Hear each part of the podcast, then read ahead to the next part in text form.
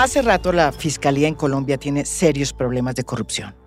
Cuando el fiscal era Néstor Humberto Martínez, se nombró como fiscal anticorrupción a Luis Gustavo Moreno. Luis Gustavo Moreno, como después se ha sabido, formó parte de esta red criminal que recibía pagos por parte de congresistas y de empresarios que tenían procesos en la fiscalía y en la corte a cambio de que solucionaran sus problemas ante la justicia. Ese pago de coimas lo recibía el cartel de la toga.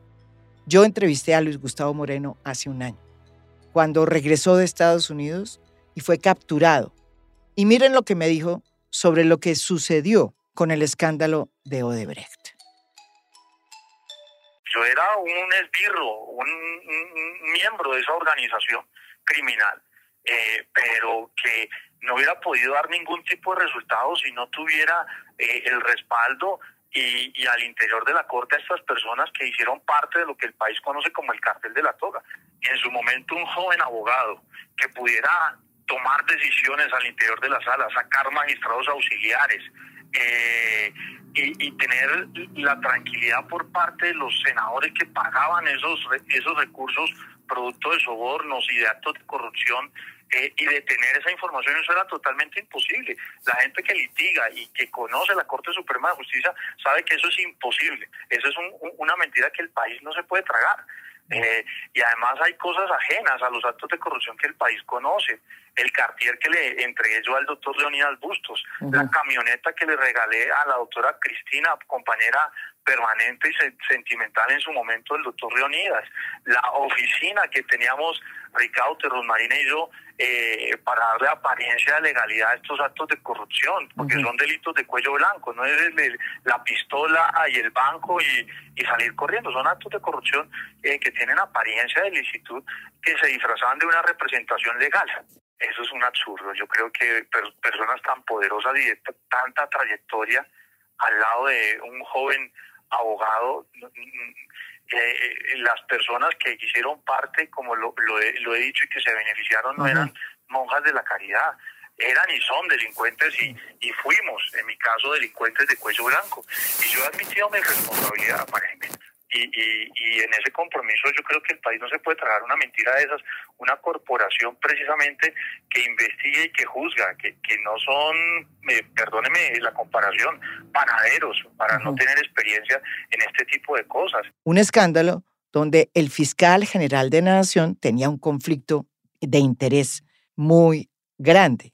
El fiscal Néstor Humberto Martínez había sido abogado de el socio de Odebrecht el grupo Sarmiento Angulo. Este escándalo tuvo que ver con una serie de sobornos que habrían salido del dinero de la Ruta del Sol 2, un megaproyecto inmenso que nunca se llegó a realizar y que terminaron derivados ilegalmente a través de compañías de papel a las campañas políticas para financiar a los futuros alcaldes, a los futuros gobernadores y a los candidatos a la presidencia de la República. Este escándalo terminó en nada. Los que están presos son simples mandaderos, intermediarios. Ni los que ordenaron los sobornos, ni los que los recibieron están presos, con excepción de una persona, que ni siquiera es el gran responsable de toda esta red de sobornos, que fue presidente de Corfi Colombiana. Usted me dijo que a usted lo nombraron para hacer favores. mandados. ¿Pero qué tipo de mandados? Sicariato judicial. Y para hacer salir con de unos y para joder a otros. Y, eso no, no eran las espaldas de Néstor Humberto. María Jimena.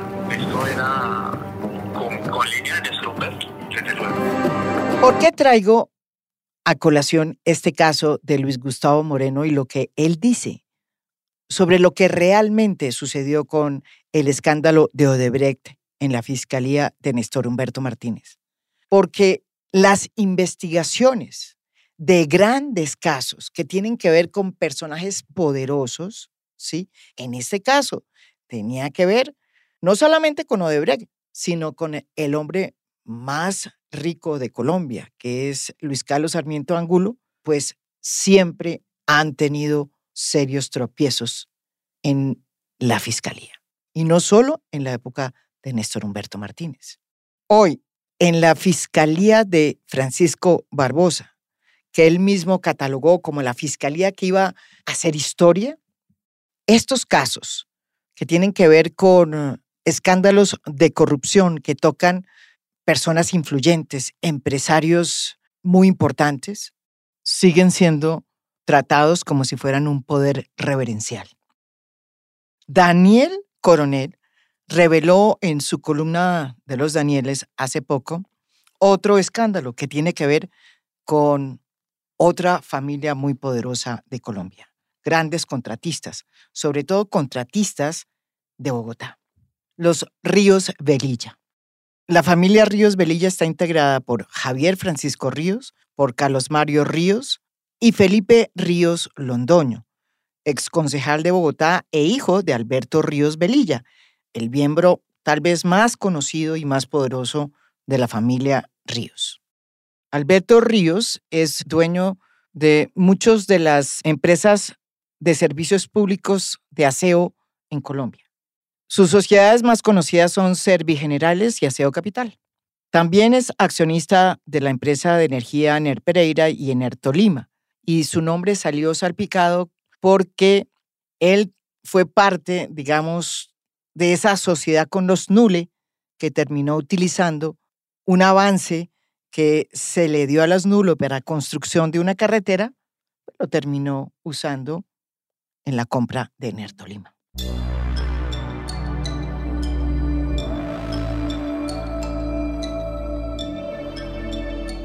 Los ríos Velilla están siendo investigados desde hace por lo menos seis años por los delitos de violación al régimen de inhabilidades e incompatibilidades para contratar.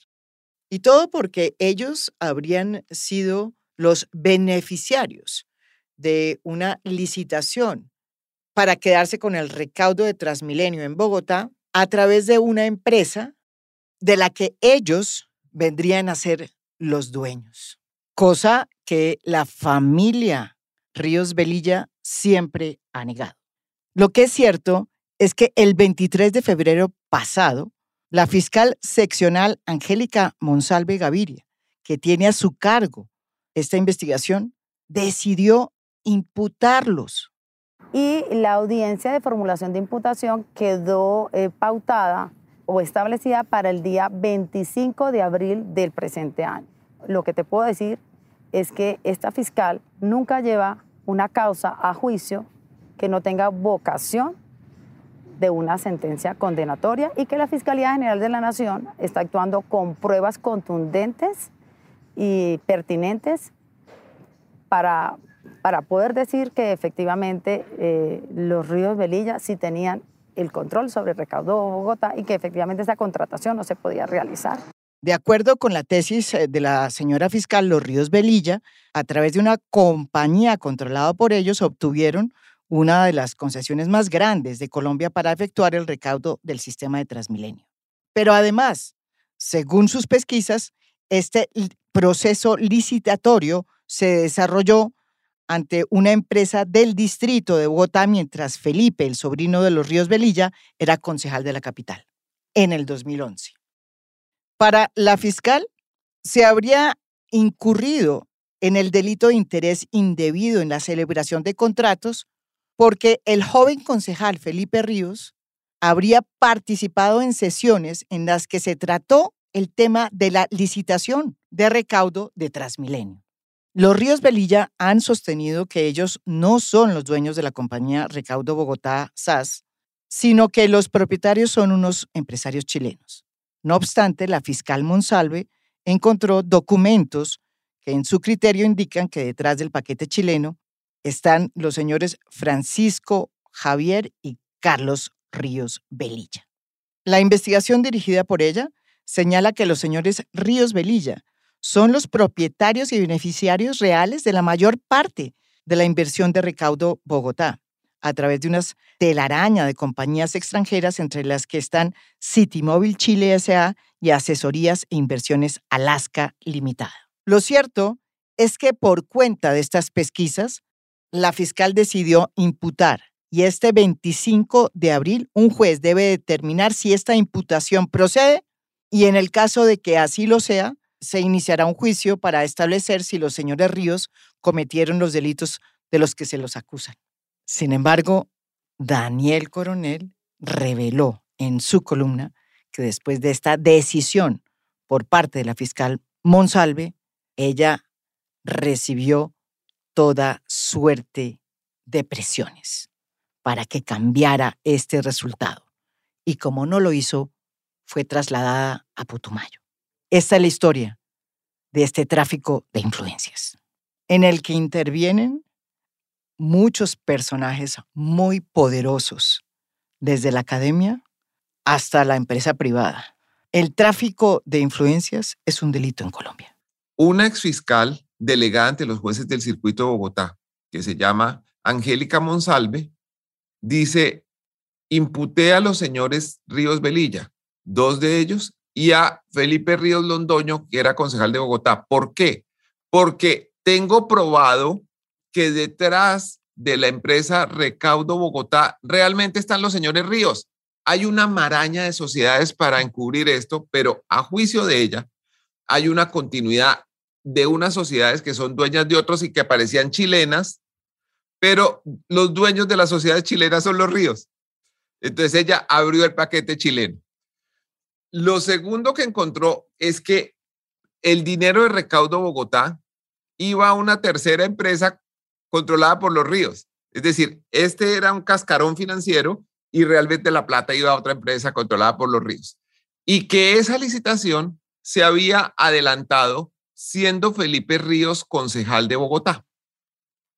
Entonces, ella dice que eso constituye una, un delito tipificado en el Código Penal y que ese delito es de mera conducta, que no tienen que hacer nadie nada para que eso suceda, sino que si usted es concejal y yo soy su tío, no puede, no puede suceder eso sin que incurramos en un delito que es incompatibilidad eh, insalvable y que eso obligaba a que el concejal no fuera concejal o a que los señores no fueran licitantes. Eh, además de un presunto interés indebido en la celebración de contratos. Con todo eso, ella llamó a, imputación de cargos eh, el día 23 de febrero. Según lo denunció Daniel Coronel en su columna, la fiscal Angélica Monsalve inmediatamente empezó a recibir toda suerte de presiones para que no imputara a la familia Ríos Velilla. Es ahí por primera vez que aparece el nombre del exfiscal Néstor Humberto Martínez en este escándalo me voy a atrever a decirlo, porque efectivamente ocurrió y tengo pruebas, que Alberto Ríos Velilla y Néstor Humberto, y Néstor Humberto Martínez, anterior ex fiscal general de la Nación, abordan a una persona muy querida por mí. Y ambos en diferentes tiempos, pero concomitantes.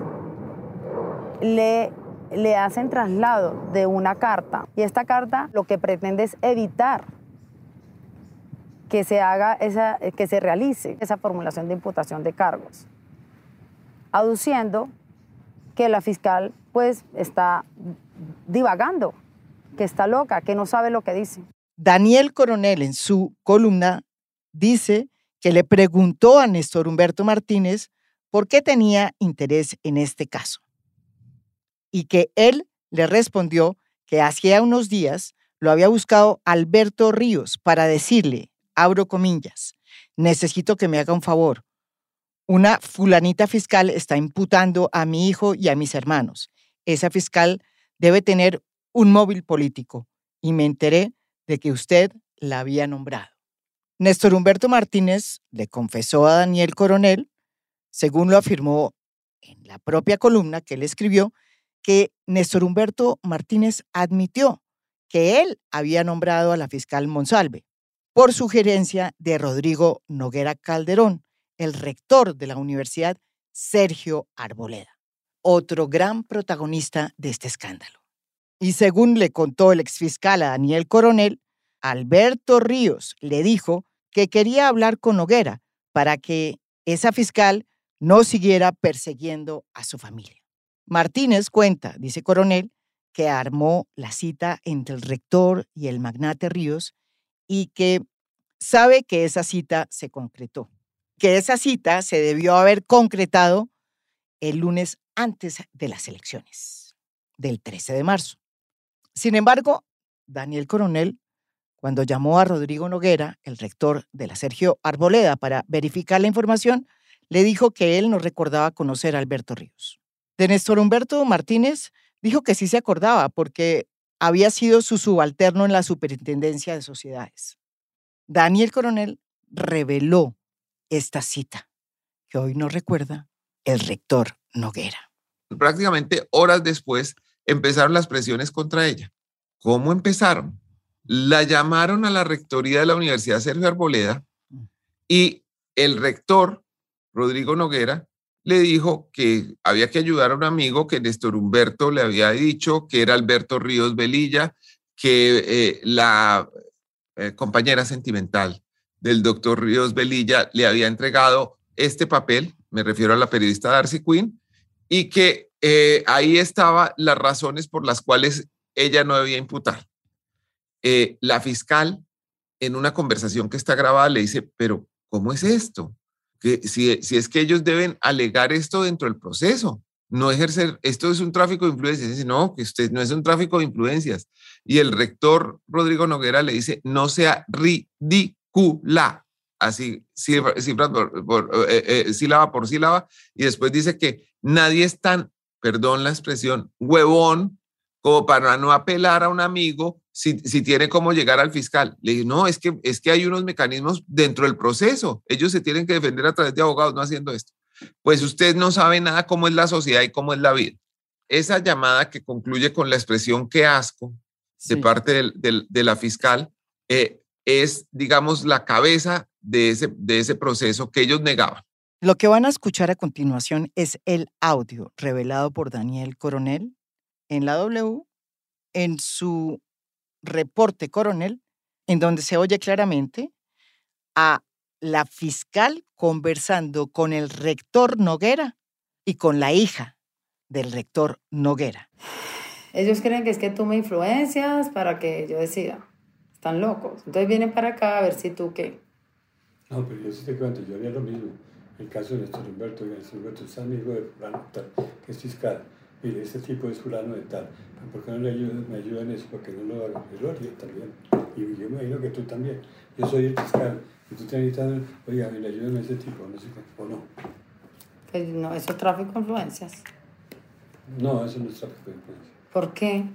Tiene que ir a hablar con el fiscal para que el fiscal, el del caso, resuelva. Yo soy la fiscal titular, ¿por qué no fueron a hablar conmigo? O sea, con las vías procesales. No seas ¿Ah? No sé, ponte, ponga, hazle la reconstrucción de las cosas. Yo soy un tercero que no conozco. El fiscal es Pedro Pataquiva. Sí. Yo tengo un amigo. Yo no conozco a Pedro Pataquiva, pero sé que tú eres amigo de Pedro Pataquiva. Oiga, Angélica, mire, este es Pedro Pataquiva para que no lo joda ese amigo tuyo. Mira a ver qué puede hacer. ¿O no? ¿Sabes que tú hubieses hecho lo mismo que Néstor Humberto Martínez, para que ayudaran a un amigo? Si yo no soy amigo de la persona, ¿cómo hago? ¿Cómo más hago? O simplemente, no, yo no le puedo ayudar. Pues ¿cómo más hace? Tiene que defenderse con, en, en, en, en el tribunal, en los juzgados, como un abogado, decentemente, ¿o no? No, estás equivocada. Entonces tú no conoces la sociedad ni el mundo. Cuando una persona va a tomar una decisión, tiene varias alternativas. Una, dos y tres. ¿Sí? Sí. Entonces resulta que el tipo no conoce muy bien el caso. Entonces coge y lo estudia. Aquí parece que dice que dos y dos son cinco. Yo sí creo que me voy por acá. Pero si yo tengo oportunidad de decirle, oiga, dos y dos no son cinco, no sea huevón. Son cuatro. Mira a ver cuál escoge. ¿Qué eso? ¿Qué es, la vida. Si es la vida, todos los días se presenta eso. No, no, ah, es que me están intrigando para que no hagan. No. Qué asco. Qué horrible. Rodrigo, como ya tú te vas, te dejo. Que tenga buen fin de semana, buen puente. Pues ahí estoy. Esperar que ellos hagan lo que les dé la gana. ¿Qué te puedo decir? Es 18, ¿no? Hoy es 18. Sí, hoy es 18. Sí. Entonces tiene un, una vaina la semana, la semana pasada, la semana entrante. Entonces pues, tengo que hablar con él. Y el cliente, tal vez que te conté el pleito que le saqué adelante, es amigo de él y justo lo había invitado este fin de semana ah, ya de Leiva. ¿Para dónde te vas? Te voy a Leiva. Sí, pero entonces Antonio tiene una fiesta. Es que tengo atravesado Antonio. Antonio tiene dos fiestas. En cambio, yo voy a dedicarme a hacer esto porque tu papá me estaba ayudando con. ¿Con quién? ¿Cómo es que se llama? Rodrigo, ¿cómo es que se llama el abogado? El... José María. Germán. José María. Ah. Para el recurso. Y ah, sí, José María es muy bueno para eso. No, y estaba, sí, ya me dio el teléfono y estaba, tu papá ni se acuerda cuándo fue que desayunó y no sé qué. Papi, el lunes hace ocho días. ¿Con quién? Con Néstor Humberto. Tú lo tenías anotado en la agenda. Mira la agenda la semana pasada. ¿No pasó el ¿Siete? Eh, sí, eso fue como siete. Sí, el siete. La semana pasada o antepasada, pero fue el lunes. Y que, y, que vino con otro, que era Alberto, al, Catalina y no... No, él alcanzó a venir porque él te dejó unas hojas. y, que y que vino con Alberto no, el del lunes, No, el del martes nos quedó mal, pero el del lunes... Lunes 7. Si, si fue el desayuno, te dejó unas hojas ahí que fue lo que hizo Darcy Quinn para entregarle a Angélica. Exacto. Y también lo de, lo de, no se acuerda que vino también eh, de Alberto Ríos Benilla, que él lo tiene anotado en la agenda. Pero fue ese mismo día, sí, antes de que tú llegaras, sí. Yo no, yo no vine ese día. No, pero tú, el, claro, por la tarde ustedes estuvieron, que fue cuando tú le dijiste que no, que no sé qué, ese fue el mismo día. Sí, que no, que eso. Y entonces. Que yo le dije que no, que no había posibilidad de nada. Humberto para que tú en la tarde vinieras, pero tú no podías, entonces se aplazó la del martes, por eso es que mi papá también lo tenía anotado martes. Y luego Néstor Humberto eh, quedó de venir antier por la mañana que yo te dije que él venía, pero finalmente Néstor Humberto no vino. Ah, exacto. Sí, yo tengo aquí todo en el café tranquilo. Sí, sí, y yo no quise reunirme con él tampoco. Sí, y ven, pero tú me, esta mañana que Néstor Humberto vino a hablarte del caso de los ríos Velilla para que tú intercedieras con Angélica y no le imputaran a Felipe Ríos dentro del caso de Recaudo Bogotá. Pero como Angélica te explicó, no, no puede hacérsela a la vista gorda porque es evidente y la prueba está muy fuerte con eso. El caso. Por eso, no, ¿cuál le cambió el caso? La mandaron a Firavito al Putumayo. Primero, la Universidad Sergio Arboleda en el gobierno de Duque adquirió una preponderancia que no tenía antes. Eh, se volvió como un centro de referencia eh, académica, pero sobre todo de poder. Eh, y el poder está en que muchos egresados de la Universidad Sergio Arboleda están en los más importantes cargos de la nación incluyendo el presidente de la República y el fiscal general de la Nación. Es, es, una cosa realmente notable. Es como si eh, repentinamente el, presidente de la República hubiera egresado, de, ¿qué le puedo yo decir? De la, de, la Universidad de Moreno de Caro y, y, y, nombrar a todos sus compañeritos de, clase, eh, miembros del gabinete o fiscal general de la Nación. Eh, y, a partir de eso viene una, un, mayor poder del rector Rodrigo Noguera, que tiene la virtud de que hace cosas y después dice que no se acuerda que las ha hecho. A mí me ha pasado ya eh, mm. en, varios eventos con él. Eh, lo cierto es que no es admisible que se use una universidad para este tipo de lobbies.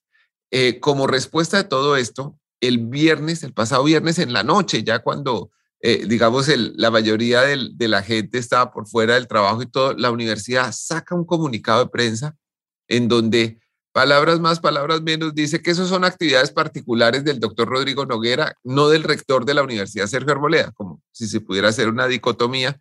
Y a pesar de que muchas de esas actividades probablemente se hicieron en la oficina de la rectoría, la universidad dice que eso nada tiene que ver con la institución misma, sino con Rodrigo Noguera, y además hace acotaciones sobre las grabaciones que ellos no saben cuál es el origen. No, no, no, hace falta ser muy perspicaz para imaginarse cuál es el origen de las grabaciones cuando uno oye los interlocutores, ¿cierto? Entonces, entonces, ellos piensan que el problema está en la grabación y no en lo que prueba.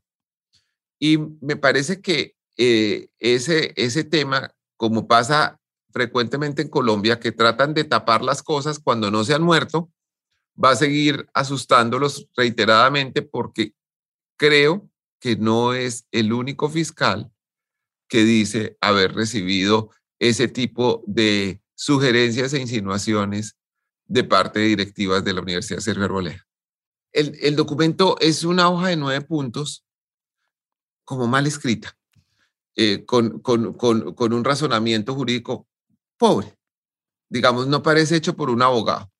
No, no, es, no es un documento que uno dijera, esto por decir algo, lo escribió Néstor Humberto Martínez, por mencionar algún nombre. Eh, eh, es un documento de mala factura. Sí. Y el rector Rodrigo Noguera, al entregárselo a la fiscal Angélica Monsalve, dice que lo, que, que lo hizo Darcy Quinn.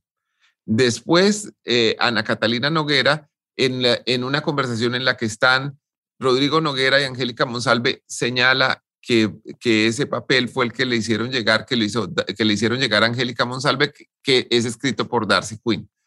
El, hay otras grabaciones, María Jimena, que seguramente se conocerán después, pero cuando se publican las primeras grabaciones, eh, eh, el rector Noguera llama muy bravo a la fiscal y a gritos y en medio de groserías le reclama y, y reconoce nuevamente que él dijo que el documento fue hecho por Darcy Quinn. Pero bueno, es que no se puede desviar la investigación a Darcy Quinn. Darcy Quinn es una actriz de reparto en esta trama.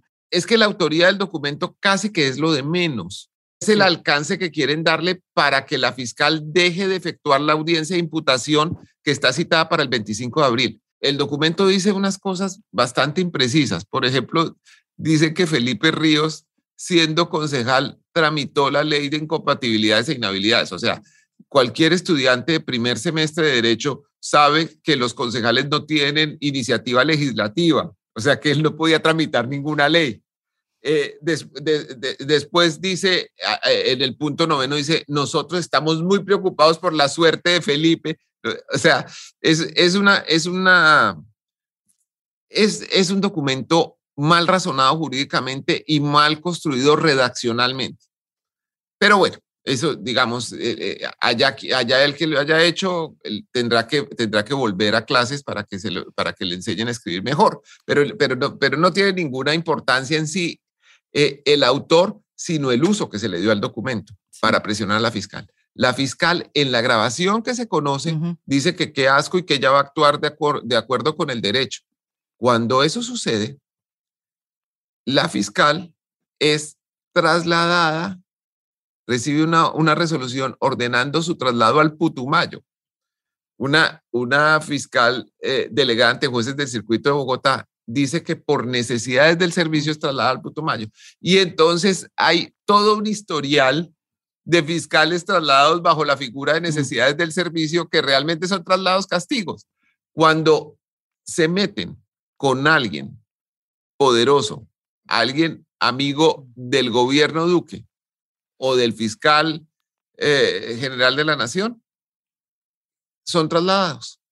Y entonces, eh, en, la revista Cambio, en la edición de, este domingo, hace un recuento de todos los fiscales que han sido trasladados bajo esas circunstancias. A Zonal Judicial, además de, de los que nombra la revista Cambio, relaciona nueve casos más, idénticos.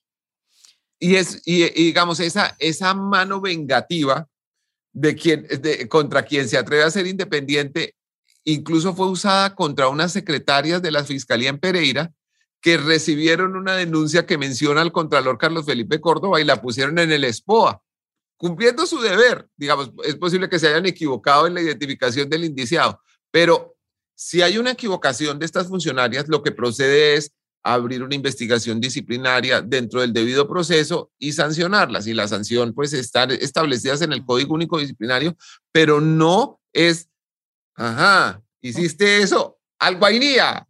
Claro. Eh, o sea, pero, eh, eso está pasando y se están llenando de terror muchos fiscales. yo no sé si usted ha hablado con algunos de ellos, María Jimena, pero prácticamente hay pánico en la fiscalía porque funciona como una estasi. Unos fiscales espían a otros. Es gravísimo decidir en contra del criterio del fiscal general en los casos que le interesan al fiscal general. Y quien se atreva a disentir del fiscal general termina en Firavitoa, como dice, como dice eh, Catalina Noguera en la grabación. Daniel Coronel reveló un segundo audio en el que aparece Ana Catalina Noguera, que es la hija del rector Rodrigo Noguera, de la Sergio Arboleda, hablando muy francamente de lo que a ella le ocurrió cuando era fiscal. El caso de la hija del rector es un caso que todavía está en veremos, pero que también deja muchas, muchas sombras. Ella era directora de extinción de dominio en la época de Néstor Humberto Martínez. Él mismo la nombró. Cuando subió Barbosa, la ascendieron. Sin embargo, debido a que se produjo la captura con fines de extradición de dos primos de ella por presiones de la embajada norteamericana debido a que pues estaba desempeñando un papel muy importante y un puesto importantísimo en la fiscalía, tuvo que pasar al costado. De su caso no se sabe nada. Hoy trabaja en la Sergio Arboleda. Esto es bastante curioso. El 23 de julio de 2018, o sea, cuando ya estaba elegido Iván Duque, cuando ya se sentía el gran poder de la Universidad Sergio Arboleda, Néstor Humberto Martínez nombra a Ana Catalina Noguera, la hija de su amigo el rector de la Universidad Sergio Arboleda, como directora de extinción de dominio de la Fiscalía. Un tiempo después, por renuncia de Néstor Humberto, el 13 de febrero de 2020, otro egresado de la Universidad Sergio Arboleda, Francisco Barbosa, es, el, elegido fiscal general de la Nación y el mismo día que se posesiona, ese 13 de febrero, nombra a la hija del rector o le, extiende las facultades a la, hija del rector y la, nombra fiscal delegada para las finanzas criminales. Imagínense, está juntando la dirección de extinción de dominio con la delegada para finanzas criminales, un poder, un macropoder que no se había visto nunca. Sin embargo, esto pasa en febrero. En noviembre, la fiscal Noguera sale del cargo, renuncia en medio de un escándalo mm. por, eh, eh, porque dos extraditables que se llaman Enrique Rafael Noguera y Rafael Enrique Noguera. ¿Usted se acuerda de, Hernández y Fernández, los de, los de Tintín? Era como así, como Enrique Rafael y Rafael Enrique, primos de ella, y por supuesto también familiares del rector de la, de la, de la Universidad Sergio Arboleda, son llamados en extradición y eh, la Oficina de Cooperación Judicial de la Embajada de Estados Unidos llama la atención sobre el parentesco y por eso sale, pero además porque hay una serie de indicios sobre cosas que están sucediendo en la dirección de extinción de dominio que, digamos, no le brindan total tranquilidad a agentes federales de Estados Unidos.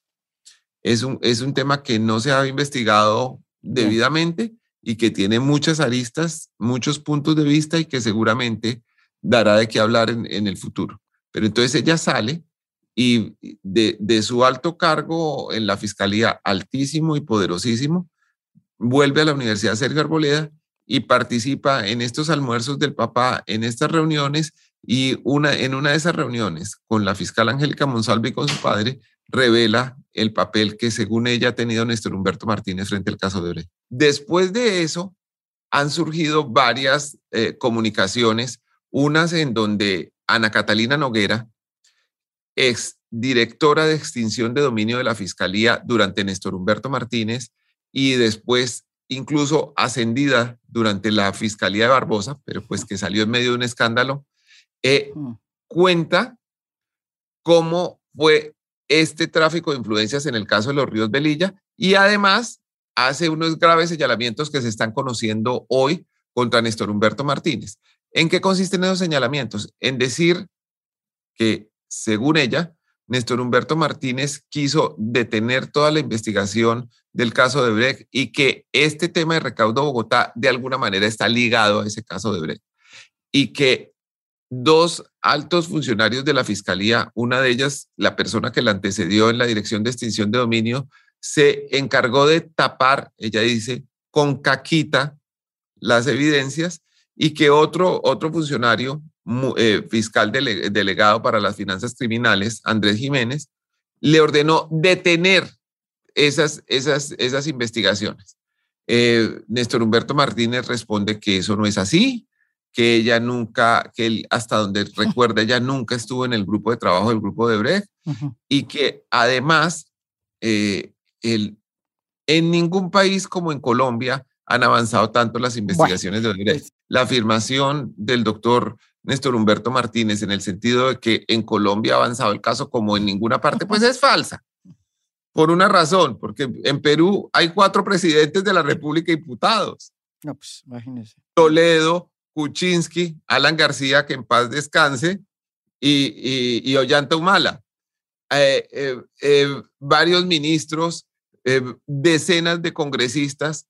En Guatemala está prácticamente el gabinete entero de, de, de, Otto Pérez Molina. En México, Emilio Lozoya, que era el presidente de la, de la estatal petrolera Pemex, y esto pues se, se, aproxima a ir más arriba. Y pues muestra que, que, realmente la investigación sí ha avanzado mucho más en otros países que en Colombia. Pero pues aquí, así como decimos que el, que, el, que el, himno nacional es el segundo más bonito del mundo, eh, eh, con, con, la, con, el mismo fundamento eh, teórico, dice Néstor Humberto Montañez, que aquí fue donde más avanzó. No hay tal, no avanzó tanto, ni ha avanzado mucho. La, la mejor prueba de eso es que un señor sobre el que pesan montones de evidencias, incluyendo su papel para que Odebrecht financiara parte de la campaña de Oscar Iván Zuluaga, que es Daniel García Arizabaleta, estaba aspirando al Senado. Eh, eh, cuatro días antes anunciaron que lo iban a imputar y por fin ahí retiraron la, lista, pero el señor había sido coordinador político del Centro Democrático, se la pasaba en la oficina de Uribe, como está demostrado y todo, lo cual demuestra que ningún avance sustancial ha habido. Otros casos de impunidad son el de Miguel Peñalosa, exministro de Santos y exconsejero presidencial de Uribe, y el, y el de Andrés Felipe Arias, que también está mencionado eh, eh, como, como receptor de dineros de Odebrecht sin que nadie haya investigado el caso hasta ahora. Entonces, eso del avance que habla Néstor Humberto en Colombia, pues digamos, eh, es un ejercicio retórico, pero poco tiene que ver con la realidad. De acuerdo con la grabación de Catalina Noguera, Néstor Humberto Martínez tiene una relación cercana con, con Barbosa. ella dice que estuvo el año pasado en un almuerzo en donde estuvo su papá Rodrigo Noguera y Néstor Humberto Martínez, en donde él se refería a Barbosa como Pacho, y dice que presuntamente la vicefiscal Marta Mancera, que es también una persona muy, muy poderosa en la fiscalía, eh, eh, eh, teóricamente habría sido recomendada por Néstor Humberto. Entonces, pues, bueno, también dice una cosa que es muy grave, que dice que por eso ni bajo Barbosa ni bajo ningún otro va a avanzar jamás el caso de investigación sobre Odebrecht. Eso, eso es lo que ella dice, es lo que tiene que responder. Vamos a ver qué, qué, qué, responde en las últimas horas. Seguramente va a decir que también la sacaron de contexto. Son dos grabaciones, son dos grabaciones. En, en, en, una, ella, ella dice, yo quiero mucho a Néstor Humberto, pero sé que Néstor Humberto es muy político y a él no le conviene que se toque el caso de Recaudo Bogotá porque está relacionado con lo que él trató de tapar en la fiscalía, que es lo de Odebrecht y, a él no le conviene, ella dice textualmente, que le empiecen a hurgar cosas. Y, él tiene una gran relación con Barbosa. En un almuerzo que estuve el año pasado con él, eh, Néstor Humberto me dijo a mí por, por WhatsApp que él hacía tres años no veía a Ana Catalina Noguera. Pues parece que se le olvidó que estuve en un almuerzo con ella y con, y con su papá, con Rodrigo Noguera Calderón, en donde Néstor Humberto se refirió a Barbosa como Pacho y pues mostró el grado de cercanía que había y donde ella dice que es, eh, ella piensa que la vicefiscal es eh, recomendada por Néstor Humberto Martínez.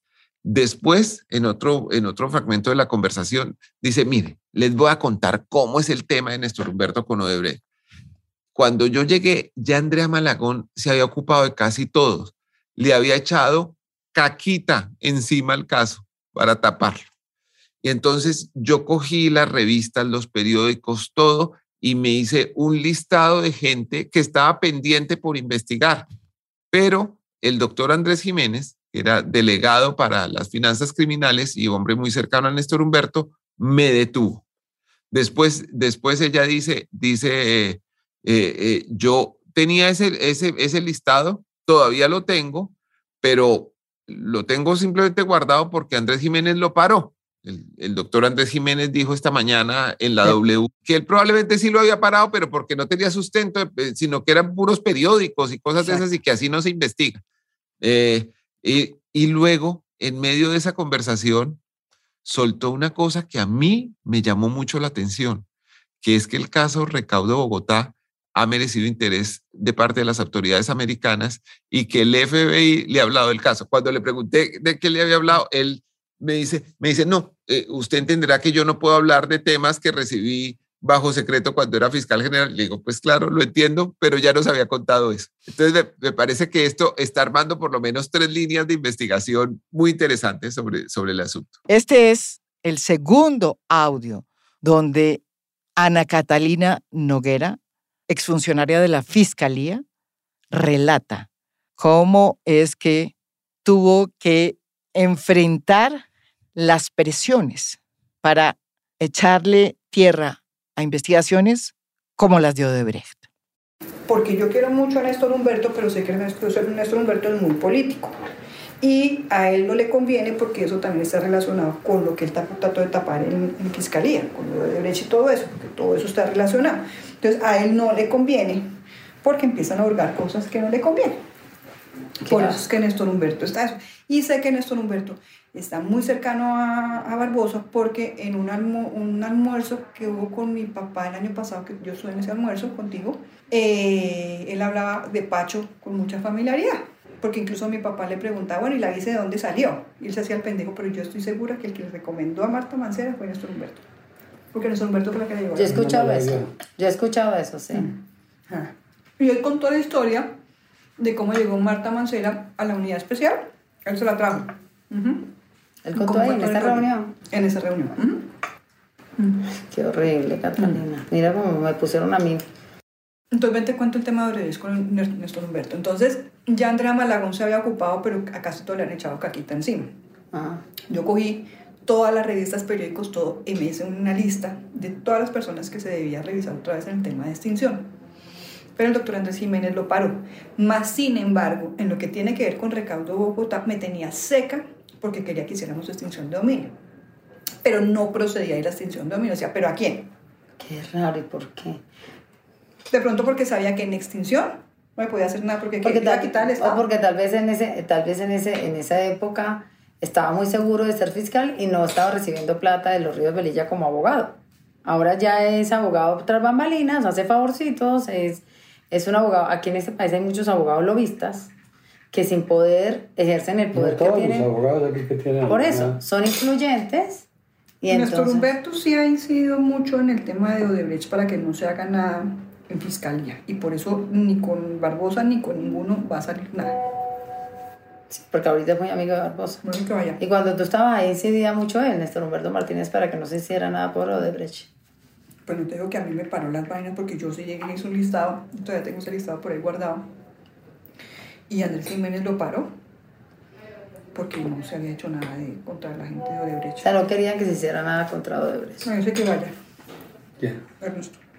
Que vayas tú. Dile ya paso. Lo que está pasando en la fiscalía hoy ha pasado antes, como bien lo dice Daniel Coronel. Miren los casos que se repiten y se repiten. Sí, María Jimena, de esto había antecedentes. Si mal no estoy, usted había escrito del, tema cuando Leonardo Espinosa, alias el porcino, señaló, eh, o, no señaló, fue grabado en una interceptación de la DEA diciendo que él se había reunido a almorzar con Rodrigo Noguera y con Luis Alfredo Ramos para hablar del trámite de su proceso, tanto en lo que tenía que ver con la sala penal de la Corte como los procesos accesorios que había en la Fiscalía. En dónde se, volvió importante esta grabación, María Jimena, en el caso contra el hijo de Luis Alfredo Ramos por el presunto soborno a un fiscal, el fiscal José Umbarila, que estaba siendo investigado por otro fiscal que se llama Daniel Cardona, fiscal delegado ante el tribunal. Cuando el fiscal presentó todos estos hechos destinados a imputar, le empezaron a pasar cosas raras. Eh, el, el, eh, Gabriel Ramón Jaimes, que es el coordinador de la unidad de, de, fiscales delegados ante la Corte, le dijo que por orden de Barbosa se constituía un comité técnico jurídico y que él no podía avanzar en eso. El señor pues se acogió a su orden y ese día o unos días después nacieron sus hijos y estaba él en, en la sala de cuidados intensivos porque pues, nacieron unos mellizos prematuros con problemas. Cuando le llegó la orden de traslado a Nariño, a un fiscal delegado del tribunal que se estaba atreviendo a imputar al hijo de Luis Alfredo Ramos. Ahí ya era claro que algo pasaba por la Universidad Sergio Arboleda por los lobbies ante la fiscalía y cuando tocaban un poderoso. Hace unos meses, unos pocos meses, el ex fiscal ad hoc para el caso de Brecht, eh, Leonardo Espinosa, contó que en la oficina de la rectoría de la Universidad Sergio Arboleda lo habían reunido a él con Oscar Iván Zuluaga con el propósito de que existiera un lobby para archivar el caso contra su hijo David Zuluaga por, por lo del hacker. Archivo que salió, por cierto, no diciendo que era inocente, porque pues era tan contraevidente con relación a las cosas que lo que dijeron era que a pesar de que había eh, indicios contra él, iban a decidir no continuar el juicio. Eh, decisión que, que, que puede ser, digamos, discutible jurídicamente. Y ahora lo que vino fue esto. A raíz del súbito traslado de una fiscal de Bogotá al Putumayo, después de citar a la imputación a tres miembros de la familia Ríos Velilla, Cambio, la revista hizo una investigación y descubrió que son decenas los fiscales que llevan casos que afectan a personajes poderosos o a intereses del gobierno Duque que han sido trasladados por orden del fiscal general. En los últimos tiempos han sido castigados con traslados el fiscal que manejaba el caso contra Esteban Ramos, el hijo de Luis Alfredo Ramos, el fiscal auxiliar que fundamentó la investigación contra Sergio Fajardo por el famoso préstamo en dólares cuando fue gobernador de Antioquia. La fiscal que tiene a su cargo el expediente relacionado con la empresa colombo-venezolana Monómeros. Los investigadores de fraudes en las alcaldías de Quibdó, Bucaramanga y Popayán. Sin embargo, el fiscal Barbosa insiste en que todos esos traslados son totalmente justificados. No obstante, eso no es lo que ha concluido la investigación de Daniel Coronel. Hay una prueba reina de que esa necesidad del servicio es muy discutible. ¿Cuál? Figúrate, María Jimena, que el fiscal del caso del hijo de Luis Alfredo Ramos, que, que lo trasladaron a Nariño y él como no podía irse para Nariño porque tenía sus hijos recién nacidos graves, renunció eh, ya una vez fuera de la fiscalía, ejerció un derecho de petición diciendo, ustedes me dijeron que me iban a trasladar a Nariño por necesidades del servicio. Después de mi renuncia, quiero saber a quién trasladaron para atender esa necesidad del servicio. Y la respuesta es que nunca trasladaron a nadie más. La necesidad del servicio era mover al fiscal incómodo de Bogotá a Nariño. Mm. Hay algo más, María Jimena. Eh, el caso contra Esteban Ramos y contra, y contra su esposa, creo que se llama Adriana González Echavarría, y contra el fiscal José Umbarila, puede prescribir en las próximas semanas, y eso también hace parte de este mismo entramado de, de traslados castigo a fiscales para que, para que los casos pierdan fuerza, se abandonen, o simplemente, o simplemente para que mueran por muerte cobarde, por prescripción. La fiscalía ha tenido una historia muy accidentada en, en, todos estos años de existencia, eh, al punto de que se ha hablado de, de, que un fiscal fue elegido con el patrocinio de los paramilitares, de montones de cosas que, que, que la, han puesto a la institución en una postración muy grande a lo largo de la historia. Pero yo creo que con lo, lo último que está pasando, con estos tráficos de influencia, con este ejercicio de poder para silenciar procesos contrapoderosos o para prescribirlos, creo que la fiscalía está llegando al punto más bajo de la historia. Y era difícil, porque ha pasado por puntos bajísimos, Pero bajo este fiscal joven, Francisco Barbosa, que yo, yo recuerdo de otra manera a cómo se volvió. Yo lo recuerdo como, como un señor interesado en el proceso de paz, eh, interesado en que eso saliera adelante, pero después cambió súbitamente todo su vista, eh, ganó mucho poder, se volvió muy vanidoso, al punto de que habla de él mismo como, como el segundo hombre más importante de Colombia y como el hombre más preparado de su generación. Y mientras él dice esas cosas en, en su fiscalía, están sucediendo hechos lamentables que le quitan mucha credibilidad al ente acusador y que lo ponen en una crisis que va a tardar años en superar si es que la supera. Esto es A Fondo, un podcast original de Spotify. Mi nombre es María Jimena Duzán.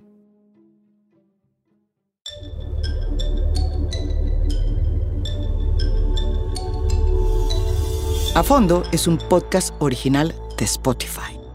Producción general, Lucy Moreno. Editor de contenido, Adrián Ateortúa. Editor de audio, Audio Factory. Música original del maestro Oscar Acevedo. Gracias por escuchar. Soy María Jimena Duzán.